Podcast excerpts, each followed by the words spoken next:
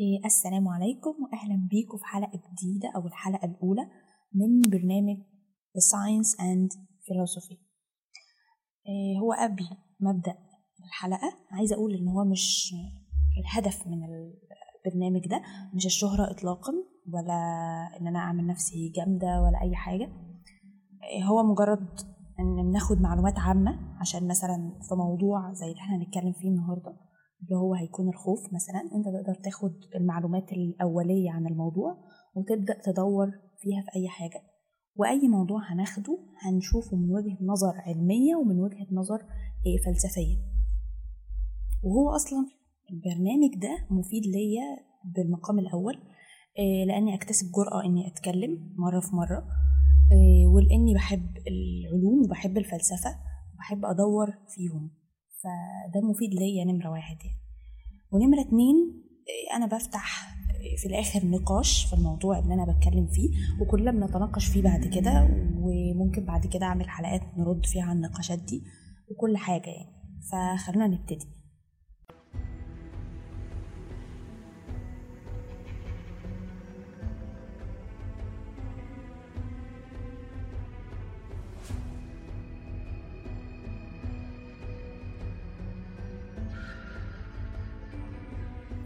طبعا معظمكم لما هيشوفوا آه، عنوان الحلقة دي وهو الخوف. يعني هيقول طب هي ليه تبدأ البرنامج أو أول حاجة بحاجة عادية زي الخوف؟ ما ممكن تبدأ بحاجة يعني موضوع غريب عشان الناس تبقى مهتمة وهكذا. بس أنا شايفة إن المواضيع العادية اللي إحنا بنتعرض لها دايما في حياتنا يبقى وراها يعني حكمة كبيرة وكلام كتير إحنا مش بناخد بالنا منه. فهو ده غرض البرنامج إنه يتكلم في الحاجات اللي إحنا مش واخدين بالنا آه، منها ويفتح لنا جدالات ونقاشات. الخوف بيبدأ معانا من وإحنا صغيرين جدا. آه، الأطفال اللي في سن من أربع شهور لغاية ست شهور بيخافوا من الحاجات الجديدة. وعلى سبيل المثال الحاجات المتناقضة. زي مثلا إنهم يسمعوا كلام بيتقال وفي نفس الوقت مش مش شايفين شخص بيتكلم أو وجه شخص بيتكلم. وساعتها الطفل بيعبر عن الخوف ده بالعياط بيعيط على طول بالبكاء يعني. زي ما أنت مثلا هتحط له راديو فهيسمع الكلام طالع من الراديو بس مش شايف وش مثلا فهيبدأ يعيط. بعد كده آه، الطفل بعد فترة بيبدأ يخاف من عدم وجود مامته. أول ما مامته بتمشي بيعيط. وده دليل إن آه، الطفل ده بدأ يكون ذكريات. لأنه لو مش فاكر وجود مامته معاه قبل ما تسيب المكان ما كانش هيتأثر من الأساس ولا يخاف ولا يعيط ولا أي حاجة. وده اسمه the separation anxiety أو الخوف من الفراق. بعد كده من سن سبعة إلى عشر شهور بيبدأ الطفل يخاف ويعيط. لما يقرب منه حد غريب بالنسبة له يعني حتى حد لو من عيلته بس عمره ما شافه قبل كده. والظاهرة دي بتعرف باسم stranger anxiety أو الخوف من الغرباء. طبعا إحنا لما كبرنا بقينا بنخاف من حاجات أكتر وبدأت دايرة مخاوفنا تتوسع عشان تشمل حاجات أكتر تهديدا لحياتنا من إن إحنا نشوف ناس غريبة علينا.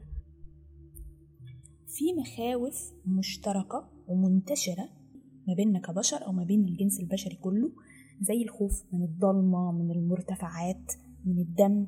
بس في نوع تاني من المخاوف اللي بتكون خاصة بيك أكتر زي مثلا إيه، واحد عنده فوبيا من القطط.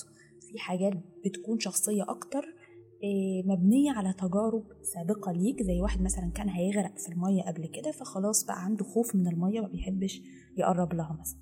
الخوف مصطلح يبان بسيط وحاجة يعني ما يعني فيهوش كلام كتير مش حاجة جديدة كلنا جربنا الخوف إيه الجديد اللي فيه. بس بالعكس أنت لو شفته من الناحية العلمية ففي الواقع الكام ثانية اللي قبل ما تدرك فيهم إنك خايف من الأساس بيحصل فيهم حاجات كتير جدا في المخ فتعالوا نشوف.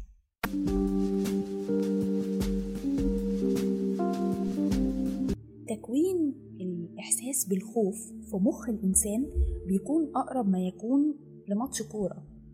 في شوية لعيبة آه، مدافعين وخط وسط وهجوم بيباصوا لبعض. وحسب في طريقة هجومية في طريقة دفاعية فهي أقرب للعب الكورة.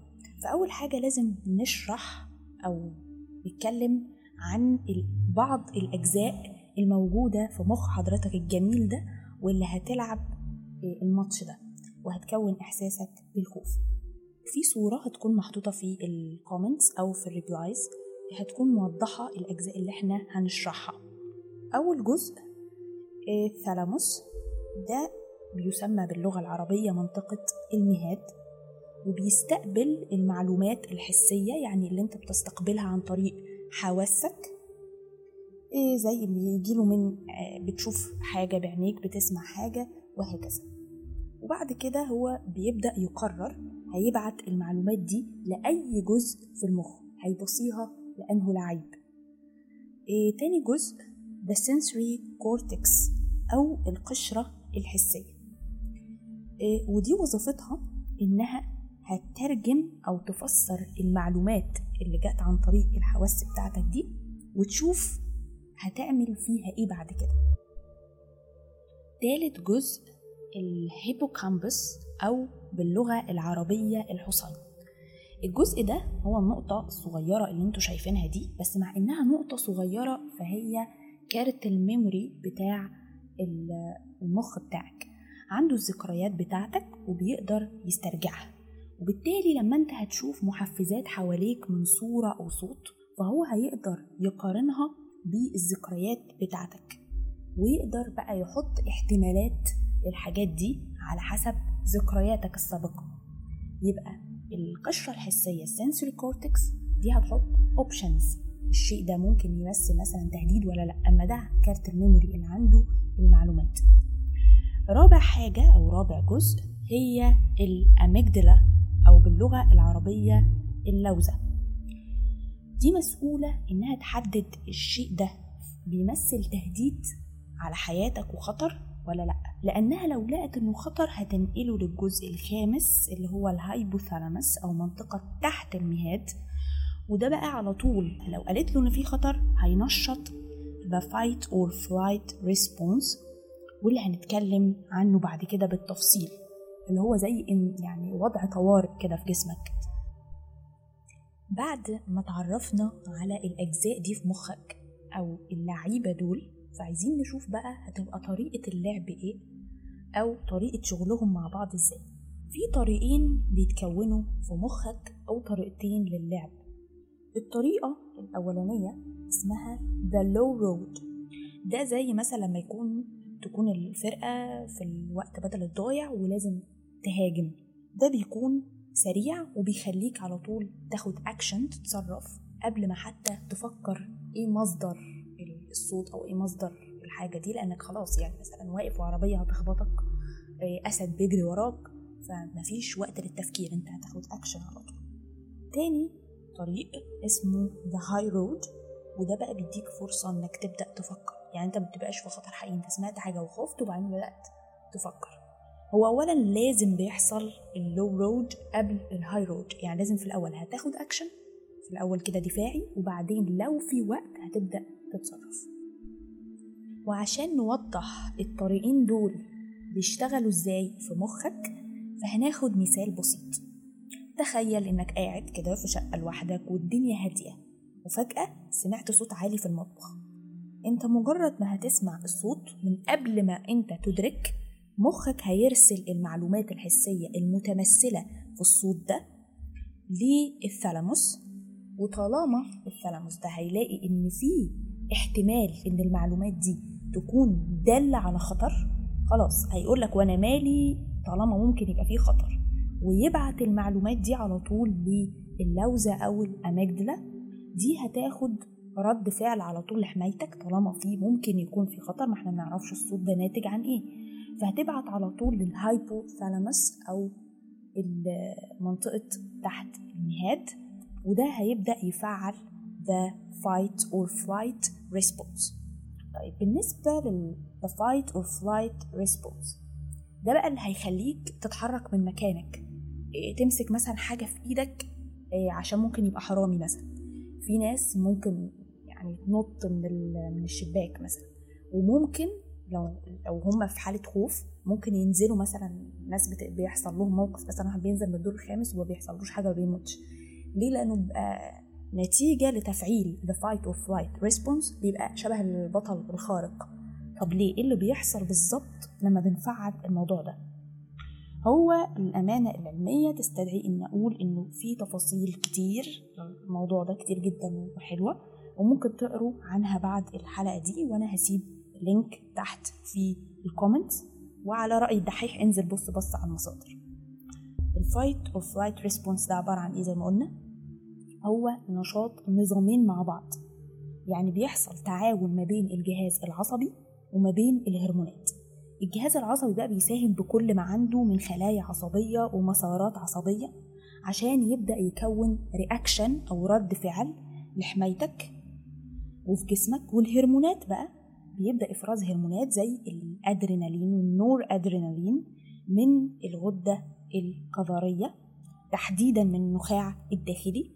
وتفرز الهرمونات دي تمشي كده في مجرى الدم بتاعك. طب الهرمونات دي هتعمل إيه؟ هتزود ضغط الدم وهتزود معدل ضربات القلب وعشان توفر لعضلاتك الطاقة اللازمة لمواجهة المؤثر ده أو مصدر الخوف. طب بالنسبة للهاي رود إمتى هشغل الطريقة دي؟ لو أنا في وضع أقل خطرا زي إن أنا سمعت صوت في المطبخ ومش متأكدة إيه مصدره مفيش حاجة بتهددني تهديد مباشر خلاص ممكن بعد ما أخاف وآخد احتياطي عن طريق the low road أبدأ آخد the high road وأفكر.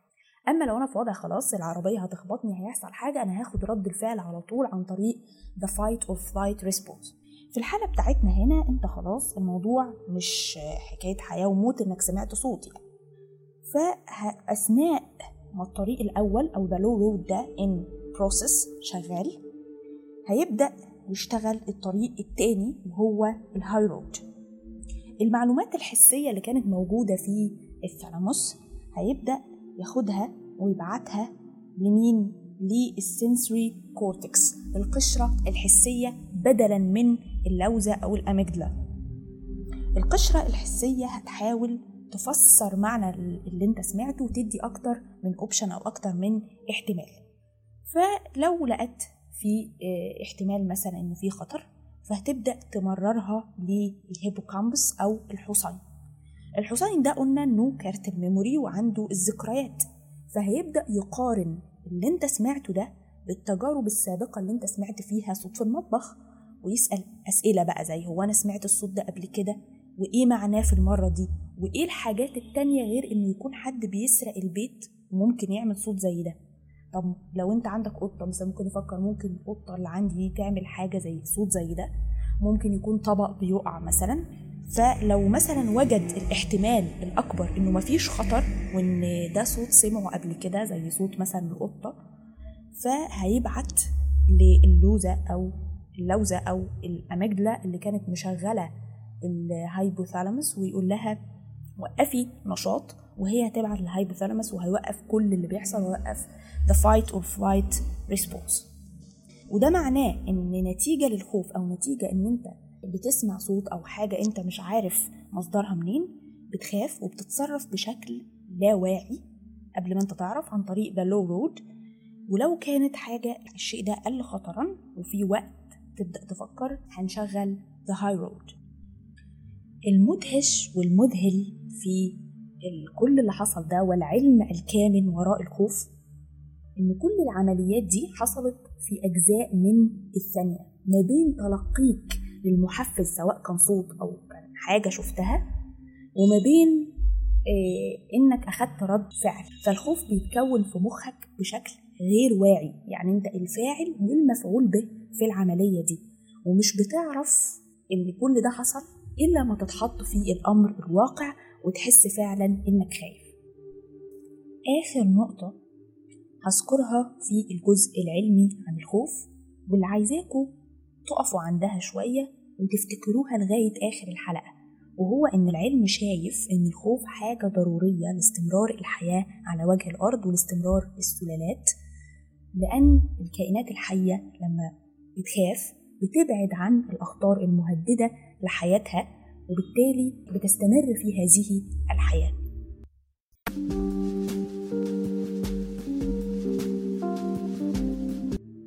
لو نظرنا للخوف من وجهة نظر الفلسفة وبعض الفلاسفة كذلك فالخوف كده كملخص هو كان عدو للتفكير الفلسفي وللحياة الفلسفية.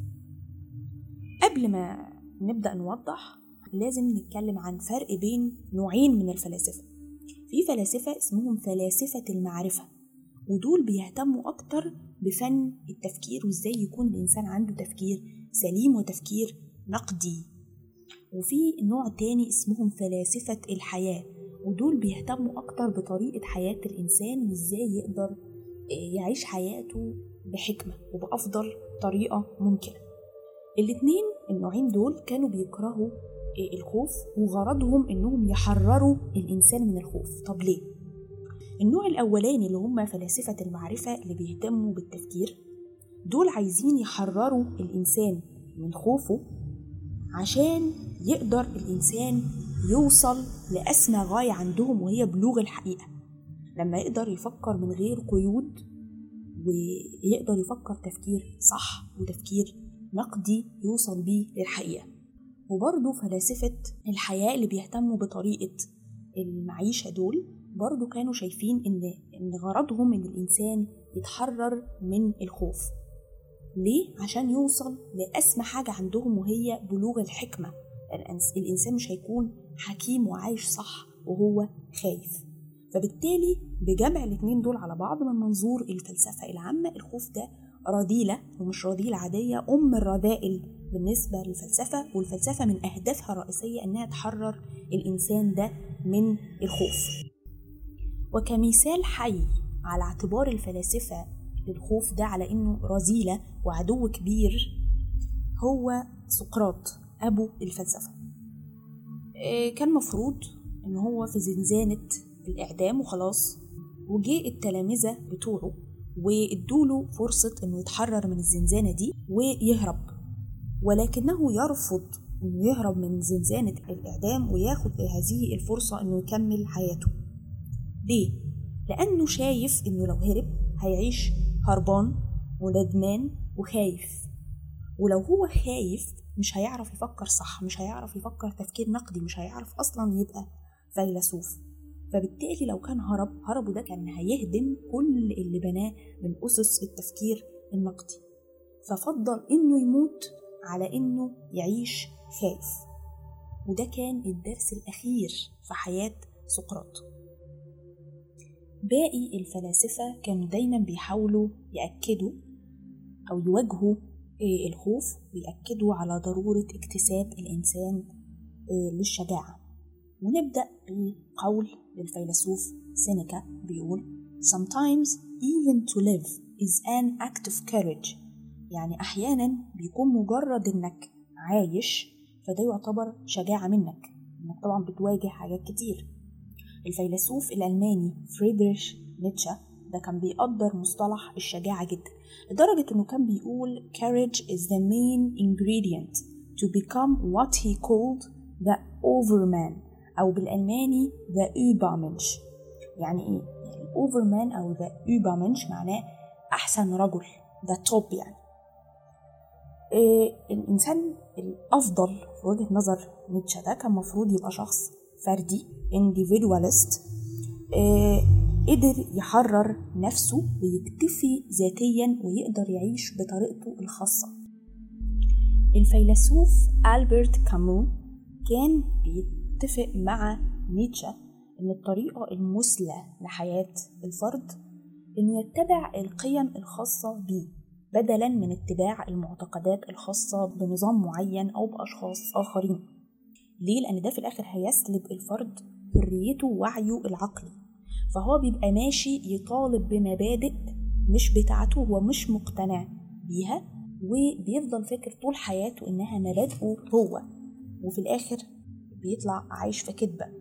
وعشان تحقق ده ويبقى عندك وعيك العقلي الخاص بيك بعيدا عن كل المعتقدات التانية فأنت محتاج يعني قدر كبير من الشجاعة عشان تكسر كل الخوف اللي بيأيدك.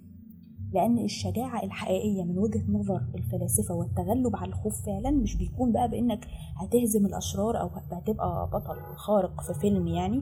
الشجاعة الحقيقية إنك تكون نفسك بكل ما تحمله من عيوب. هنيجي لفيلسوف تاني وهو بودا أو بوذا اللي هو مؤسس الديانة أو الفلسفة البوذية. ده كان بيتقال على أتباعه إنهم جبنة نظرا لأنهم بيعيشوا حياة الرهبنة لوحدهم في صوامع أو أماكن عالية منعزلين عن الحياة فإنهم جبنة ومش قادرين يواجهوا الحياة. بودا أو بوذا كان عنده تصور مختلف تماما لإيه الشجاعة الحقيقية غير كل اللي فاتوا. كان شايف إن الحياة في أصلها كلها معاناة وإن تخليك عن متع الحياة وإنك يعني تعيش حياة الرهبنة وتتخلى عن متع الحياة ده هيخليك تعاني. فإنك تقرر إنك تواجه المعاناة دي وتعيش حياتك كلها في النظام المعين اللي هما بيعيشوا فيه فده في حد ذاته هي دي الشجاعة.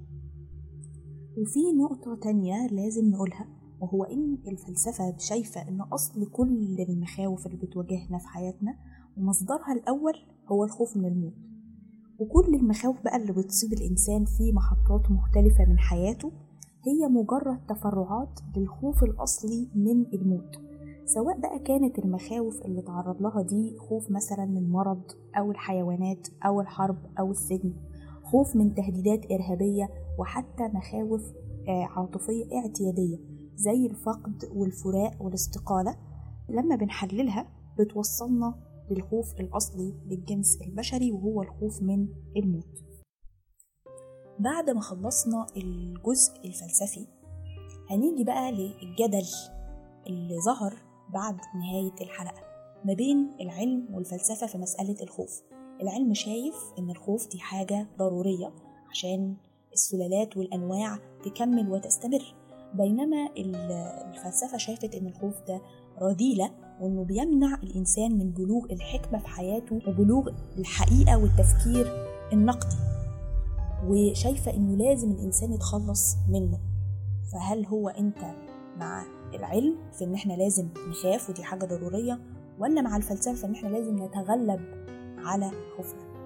قولوا لي آرائكم في ال comments وشكرا ليكم واستنونا في الحلقة الجاية.